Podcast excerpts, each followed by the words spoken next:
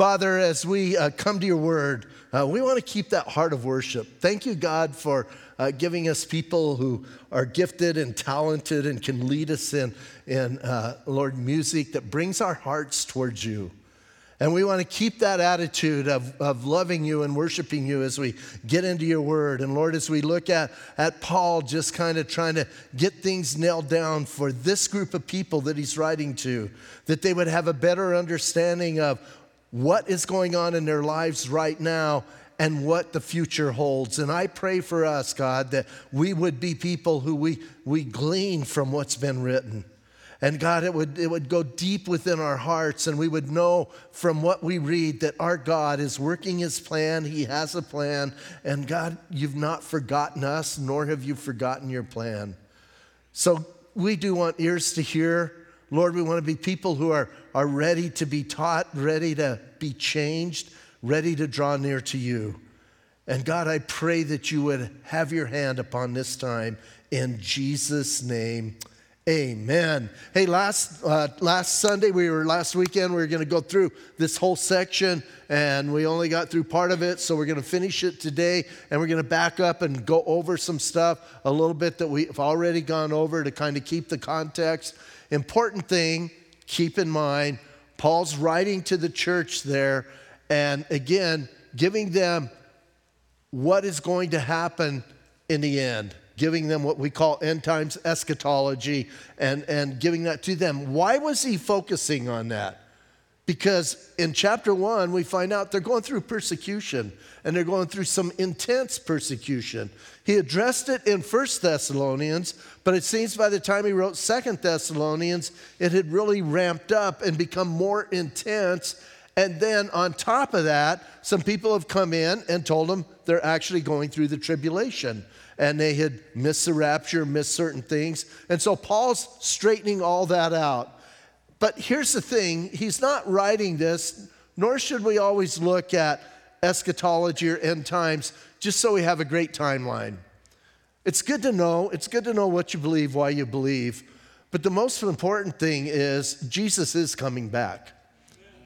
And he's coming back to set up his kingdom.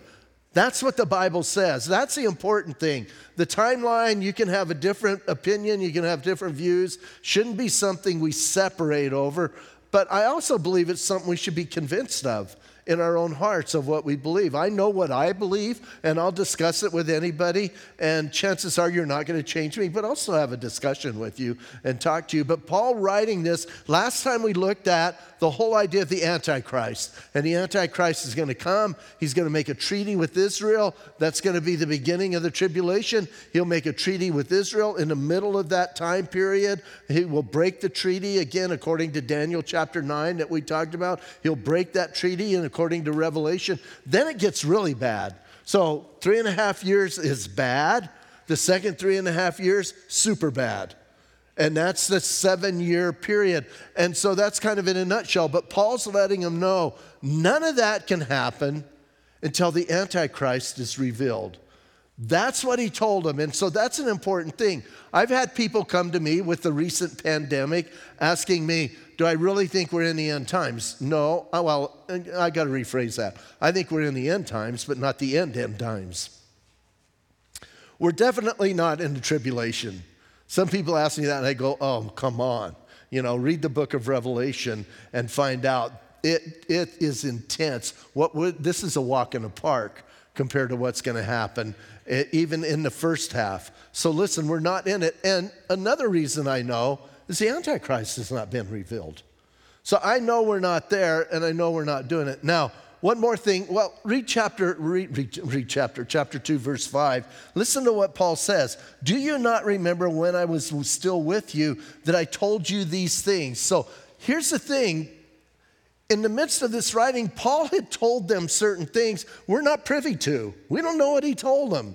Now, listen, I, I think we could speculate and, and go through that, but here's the thing they knew some stuff we don't know. And that's okay. Listen, God gives us what we need to know. What He told them, for them, that was for them, that was for their time period. If we would have needed that information, it would have got recorded for us. So we need to understand that. So, you know, some people say, Is part of our Bible missing? No, absolutely not. So listen, he said, but we talked about these things, and I brought it up before. It blows my mind that Paul would have had discussions with these guys in the three or four weeks he was there about eschatology. Usually, in discipling people and they're just starting a walk with the Lord, you usually don't just jump into end times right away. That usually freaks people out a little bit, right? If you jump in. I remember uh, years ago, somebody had come to the School of Ministry in their first semester, their first part of it was eschatology, and it got saved like two weeks before that. And they came in and we started talking about end times. They both of them dropped out of school of ministry. L- luckily, they didn't drop out of the Lord, but they dropped out. Of, it was hard. It's hard to understand. But yet, Paul did that with them. And again, why did he do that? I think because of the persecution they're going through. So he says, Listen, we talked about things. And then look at the beginning of verse 6. And now you know. Here's the thing because of what Paul said in verse 5 to them, now they know something that, again, maybe we can't understand what they're knowing, but we can understand what he's talking about. And here's what he says listen, he says, and now you know what is restraining that he might be revealed in his own time. So here's what he's saying. We're going to get into verse 7 in a minute. Something is restraining. What is, what is something restraining? The revelation of the Antichrist, who he is, right? He says he's going to be revealed. What does he say? He's going to be revealed in his own time. Do you know that God has a timetable? Have you ever noticed his timetable is usually not in sync with your timetable? But God has a timetable. In Galatians, it says, at just the right time, when the fullness of time came, that the Son was born. Jesus wasn't, listen, when Jesus came on the scene, it wasn't a random act. It wasn't, oh, this seems like a good time. The Bible says it was the perfect time. In the fullness of time, that happened. He died on the cross. He raised from the, he raised from the grave and, and raised on the third day. Then it's telling me here at just the right time, the Antichrist is going to come on the scene, right when God wants him to. And then, as we're going to read again in a minute, at just the right time, Jesus is going to show up and set up his kingdom. God has a plan, God has a timetable. I really wish he'd share the calendar. It would make life a lot easier, right? He could just like give it to us, you know? Like, you guys share calendars with some people on, right? We all got smartphones, we all got our calendars, we share calendars. It'd be good if God like got on our smartphones and, and put things out. But at just the right time, listen, so here's what he's saying. You guys know the Thessalonians know, and I think we can know this, what is restraining that he, he, the Antichrist, might be revealed in his own time. Verse 7 For the mystery of lawlessness is already at work, only he who now restrains will do so until he is taken out of the way. Now, interesting stuff goes on here. We talked about it, touched on it last week. In verse 6, it's a neuter pronoun, right? You know what restrains, right? Not him, what, or not, he says, you know what is restraining him. And then in verse 7, it comes a masculine pronoun. He is restraining, he will be moved. So I think that's important, and I think that can help us understand what he's talking about. What could be neuter, what could be an it, but at the same time be a him? It's kind of complicated, right? Now, we, we talked last time, that applies sometimes to the Holy Spirit, only it really bothers me. And, and if you do this, I'm sorry if I'm picking on you, but the Holy Spirit's not it. The Holy Spirit is Him. The Holy Spirit's God. It always bothers me when people go, Well, the Holy Spirit, it did this. And I'm going, Oh, no, no, no, no, no. You know, there's a couple things that just really bug me as a, as a pastor. And I go, No, He did that. And then I'll, I'll let you guys, since you guys came to the last service, I'll give you something else. If you're talking to me, never talk about the book of Revelation and call it the book of Revelations. It's not plural, it's singular.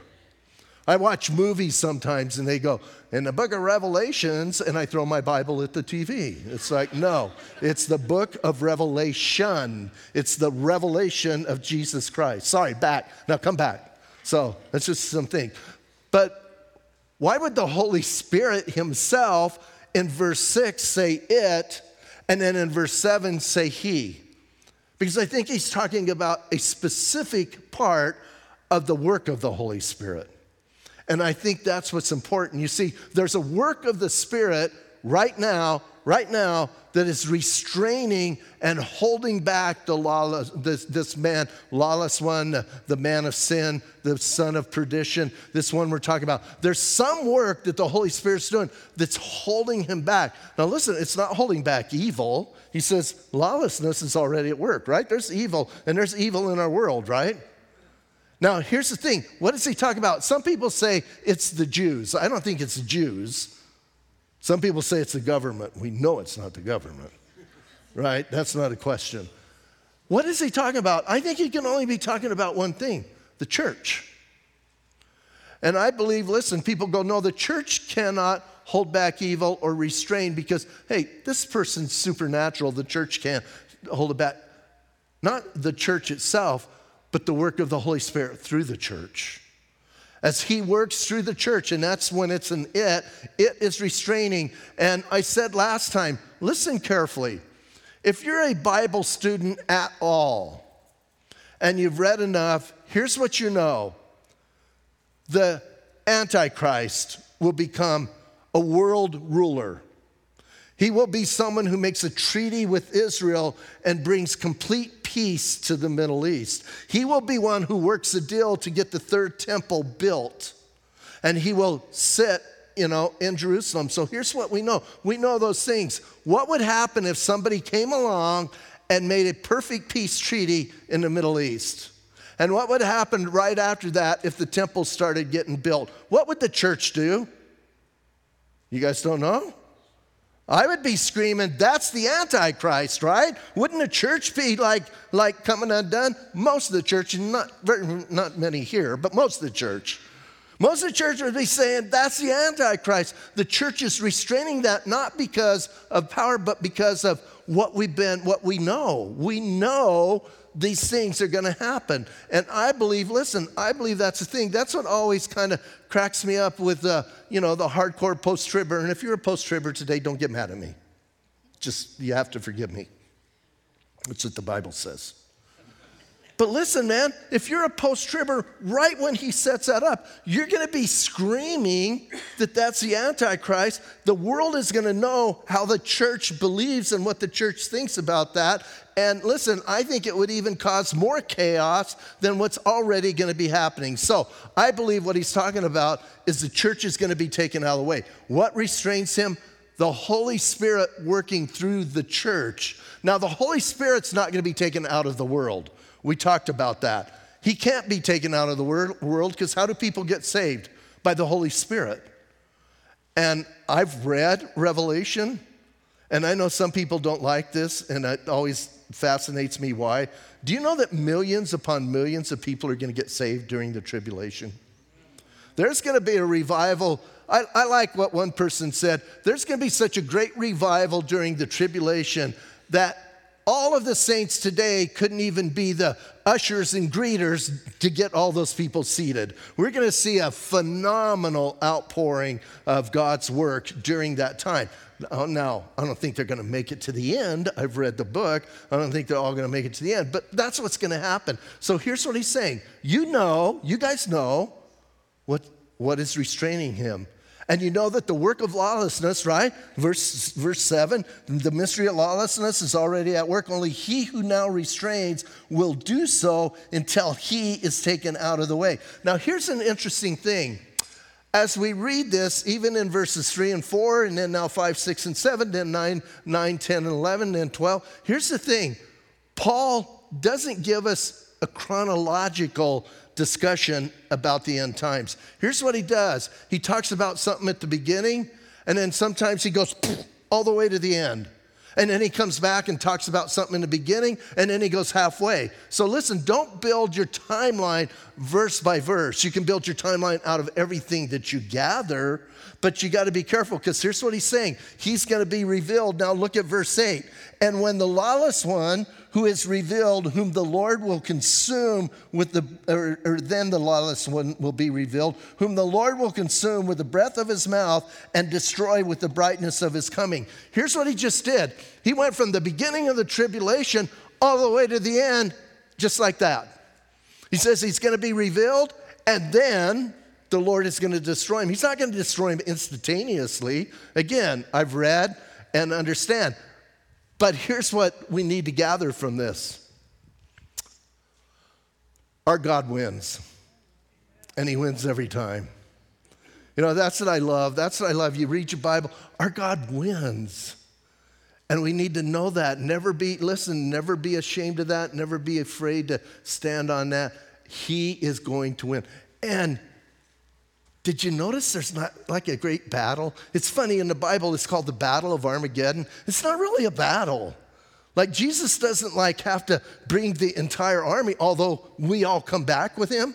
But what does it say? It says he comes, and what does he do? He consumes him with the breath of his mouth and destroys him with the brightness of his coming. It's like that. When Jesus shows up, it's over. Now, I want to get into that in a minute, but before I do, we need to understand something. He's not eliminated, destroyed as far as a person.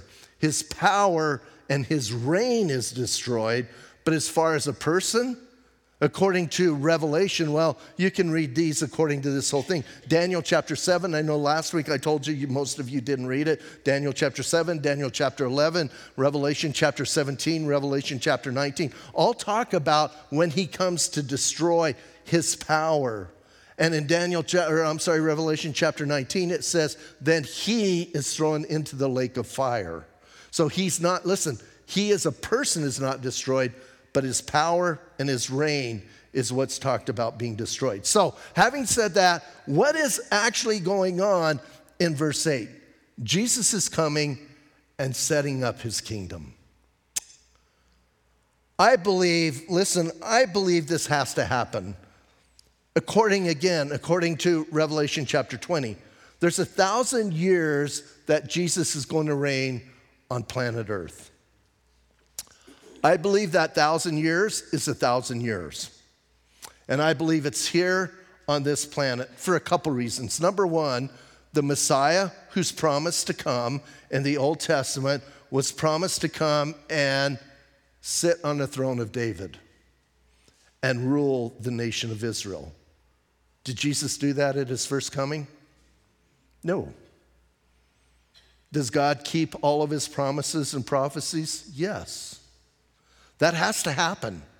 That has to happen here on this planet, not, not on some outer space place, not up in heaven. Here on this planet, he has to sit on the throne of David and rule Jerusalem. I believe when Jesus comes back with the breath of his mouth, with the brightness of his coming, and the Antichrist power is destroyed at that point, Jesus sets up this thing we call the millennial kingdom, the thousand year reign of Christ. He begins that reign. Now, the Bible does say when he comes back, that time he's coming as a judge. Remember, that's the end of the day of the Lord. The beginning of the day of the Lord is the beginning of when the church is raptured, and then the judgment comes, and then he comes and sets things up. And we get to come with him. As a church, we come in our glorified bodies, and here's the cool thing: we get to come with Jesus. We'll have our glorified bodies, we can't sin, and we will we will have this, these positions to help Him rule and reign over this planet. I get excited about that. I think that's kind of cool. Not that I want the power. I've, I've claimed Bisbee, by the way. It's going to be my domain, and some most people go, "You can have it."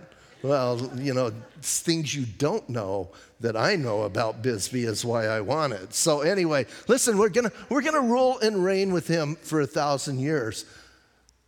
When he comes and destroys the work of the Antichrist, then will come what many call the, the, the judgment, the sheep and the goats. Remember, he separates the sheep from the goats. and the goats go, and he says, Depart from me, you workers of iniquity. And the sheep go into the millennial kingdom. Those who go into the millennial kingdom, and something we need to know Jesus comes, he's a perfect ruler. Would you agree with that? Nod your heads, pretend you do. Perfect ruler. Everybody who goes into that kingdom will be born again, will be saved. Every person that goes into that kingdom will be saved. As, as a human, we're going to come. We're not, we're, listen, we're not necessarily part of that because we're, we're glorified now. And, and so we're not, but regular humans, just like people like us now, are going to go into there and they're going to procreate, they're going to live, they're going to have this perfect kingdom they're living in. And oh, by the way, the Bible says Satan will be bound for a thousand years. There's no satanic influence in the world. There's no satanic influence. Jesus is the perfect reign, and everybody going in there will be a believer. At the end of the thousand years, the Bible says Satan will be released, and a multitude, a huge army will follow him to rebel against God. Does that kind of blow your mind? And Today, a lot of people say, listen, the reason we do bad things is our environment or, you know, however we were raised, whatever's going on. We're talking about people who have everything going for them and they turn against God. The issue is not our environment, the issue is not even our world leaders. The issue is the heart, the human heart. It's always been that. And so there will be those who rebel, then comes the final judgment, then the new heaven and the new earth. So that's kind of, that's kind of a, a, a quickie on that. But I want us to understand Jesus is coming back to set up his kingdom. Now, when he comes back, it's interesting the way he puts it here in Thessalonians. Look at verse 9. The coming of the lawless one is according to the working of Satan. So now, did you notice we went to the end? Now we're going back to the beginning?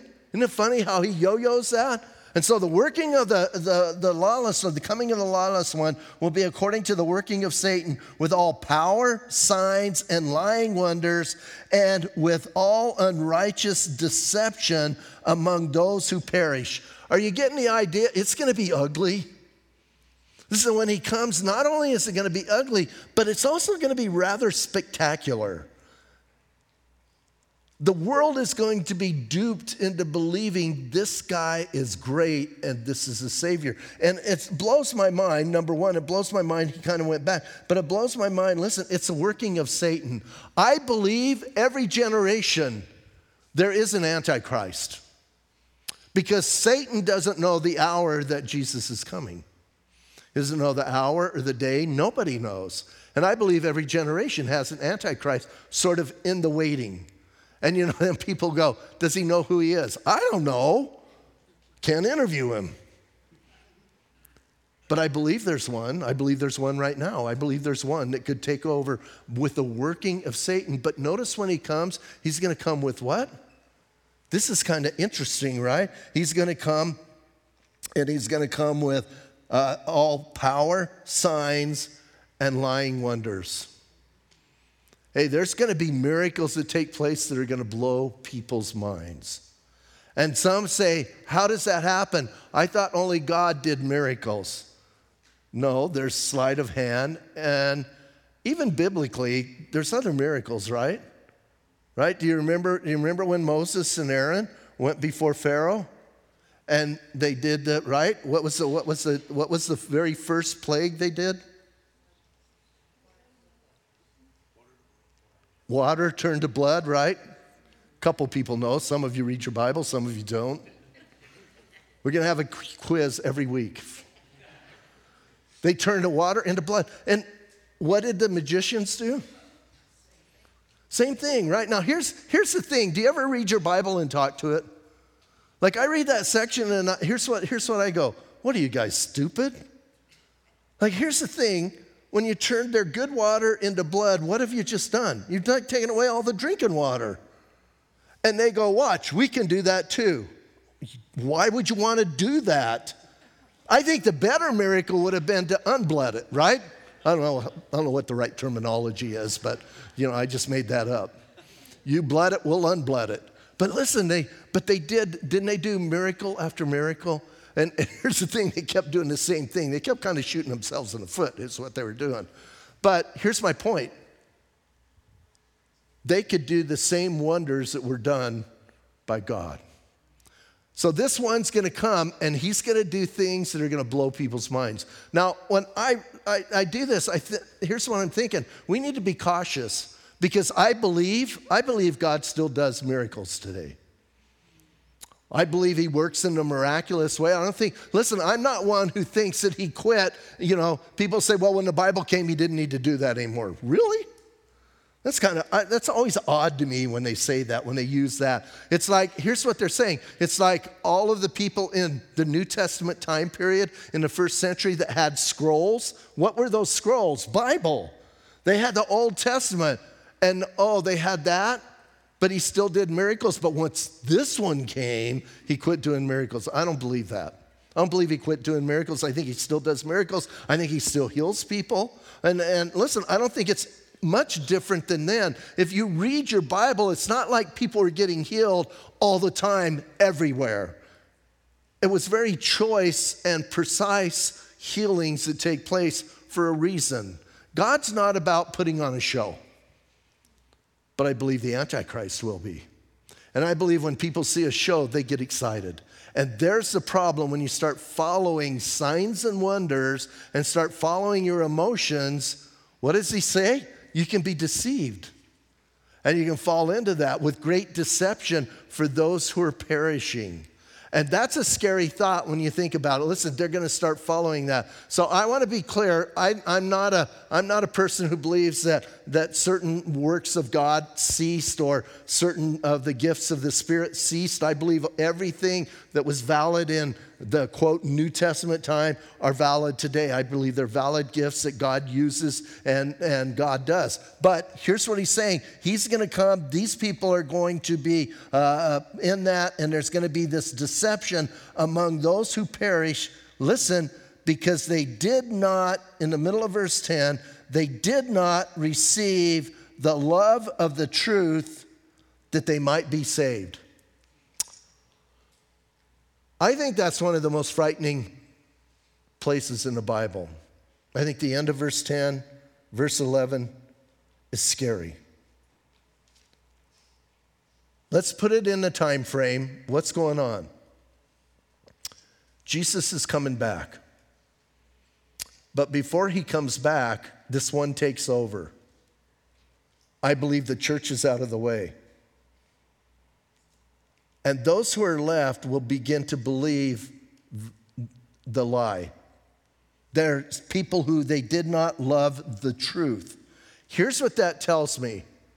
And I used to be more dogmatic. I've kind of lightened up a little bit. When you get, when you get older, you kind of get grandpa-ish and you, you kind of lighten up a little bit. I used to be very dogmatic, but here's what scares me about this. I think what's implied here, if you've heard the truth, and you've rejected the truth, he says they do not have a love of the truth, then you're going to believe the lie. I've had people tell me, well, you know what? I know enough of the Bible, I've heard enough, and here's the thing when the tribulation comes, then I'll get saved. This is kind of implying well, look, it gets a little worse. He says, listen, he says, he says, because they did not have the love of the truth that they might be saved. And for this reason, God will send them strong delusion that they believe the lie. Does that like send chills down your spine? It's almost like God is saying this if you know the truth now and you reject the truth now, you're not going to be able, you're not even going to be able to believe the truth then. Now, I'm not going to be real dogmatic about it, but I want to push it that way a little bit because I want us to think about this. Here's the whole thing about Jesus Christ the whole thing about Jesus Christ is never an intellectual uh, uh, roadblock for people. It's not intellectual, it's volitional and moral. People do not accept the fact that Jesus Christ died for their sins because they're going to have to give up self. And they're going to have to take self off of the throne and allow God to come and sit on the throne. And they don't want to do that. Listen, it's not because they don't understand, it's not because their minds can't comprehend, it's because they choose to reject the truth and they choose to push it away and they choose to follow uh, their own self. And here's the scary thing He says God will send a delusion upon them so that they believe not a lie, the lie.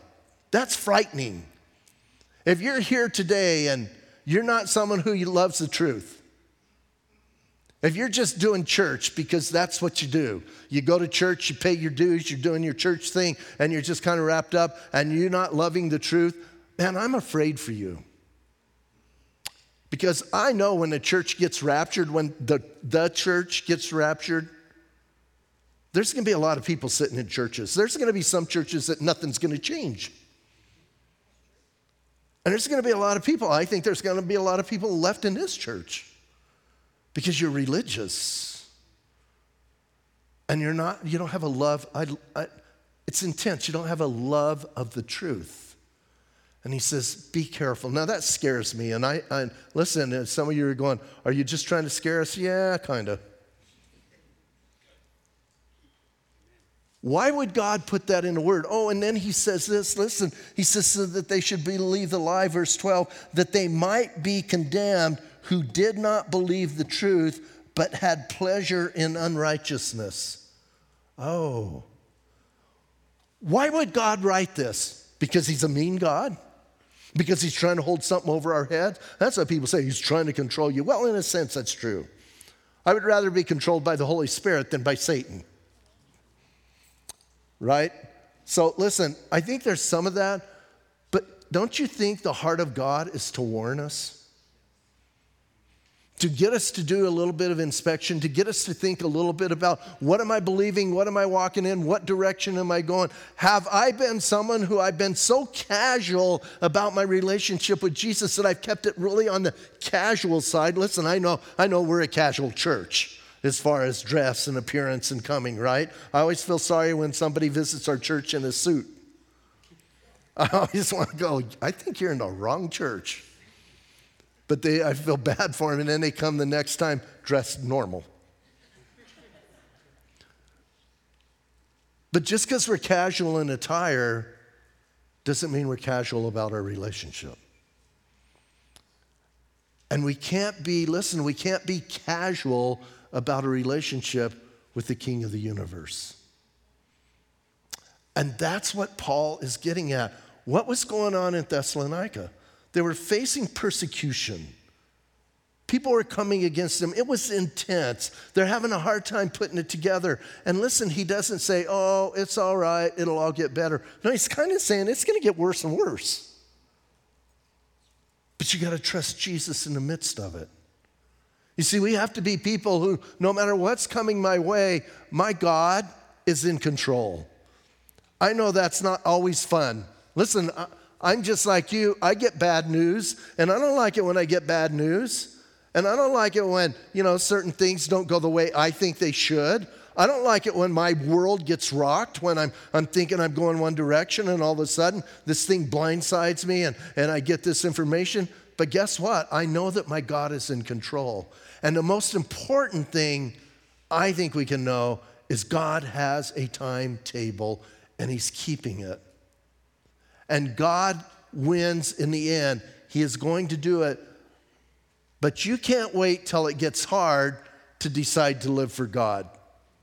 Number one, first and foremost, if you're not loving Him when it's easy, what on earth makes you think you're going to love Him when it gets hard?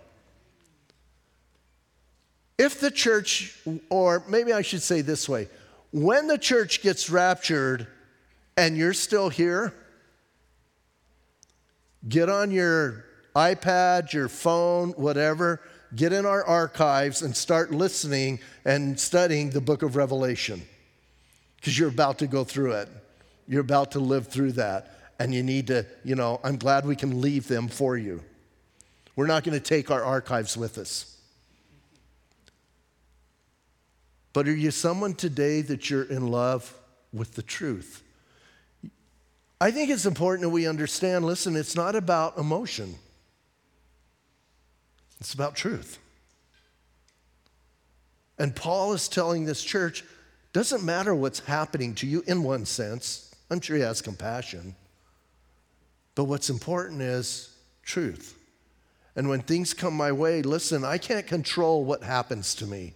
I can't control what comes at me emotionally. I can't control what comes at me physically. But I can control how I process those things. And I can process them through the lens of truth, biblical truth. And I think that's the only truth there really is. And I can use that, or I can just freak out and melt down. That doesn't do any good. So, Paul here is letting us know something. All of this is going to take place. And we need to be people. Now we've been warned. Now you know. And if you're lukewarm, if you're casual today, if you're not in love with the truth, man, today is the day of salvation. You're not here by mistake. God has chosen this time for you, and it's a perfect time for you, and you need to make a decision. So you need to understand that. For the rest of us, I think we gotta, I think we gotta be people. I want everybody to go to heaven. I'm one of those guys. I know legalists want to keep heaven kind of private. And that's okay. They can think whatever they want. I don't care. I want everybody to go to heaven. Like, I want every single person in here to go to heaven. That's my goal. And so God warns us not because He's mean, not because He's trying to control us, but because He loves us. I think Thursday, Pastor Robert, didn't he bring up the whole thing of why does God tell us something sin? He doesn't tell us that to take fun away from us. Why does he tell us that? Because it's bad for us. It's eventually going to cause destruction. Listen, I know sin can be enticing. Duh. The Bible says it's pleasurable for a season, but then comes payday. So I get that, but why does God do these things? Not because he's mean, not because he's, you know, capricious, not because he's a God who's trying to push us down, because he loves us. And he knows here's what we need and here's the direction to go. And if you choose that, it is going to destroy you. And you need to understand it. That's the God of the Bible. And so today, here's what he's saying let's be people who we trust him, and let's believe him, and let's warn the world. Let's warn those out there of what's going on. I believe most people sitting here today, I believe most of you are born again. I, am just, I'm that guy. But if you're not, you can change that right now. Let's stand up and pray.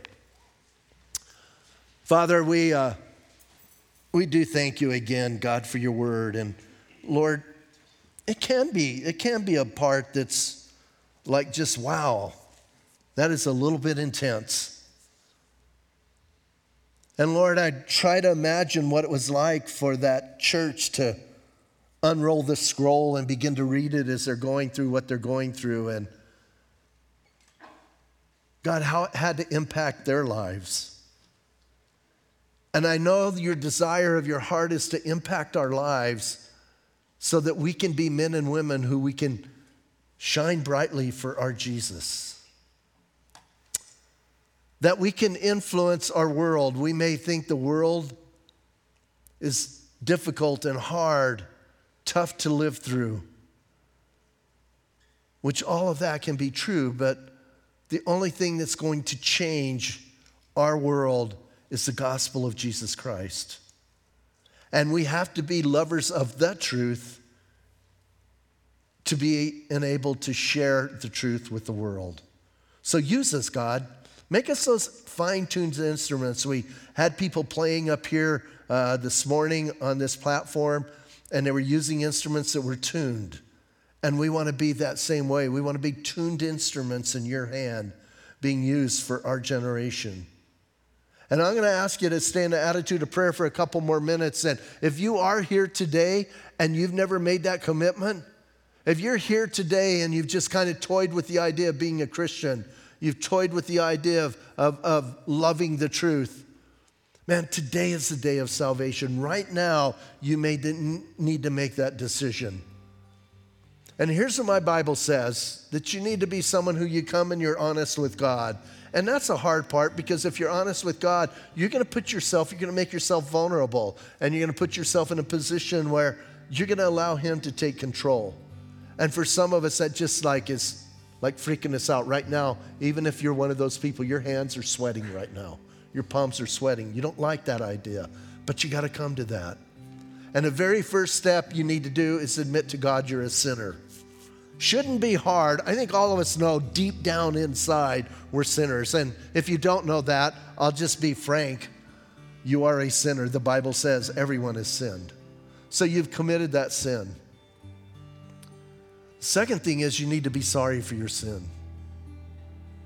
You need to understand you've offended a holy God.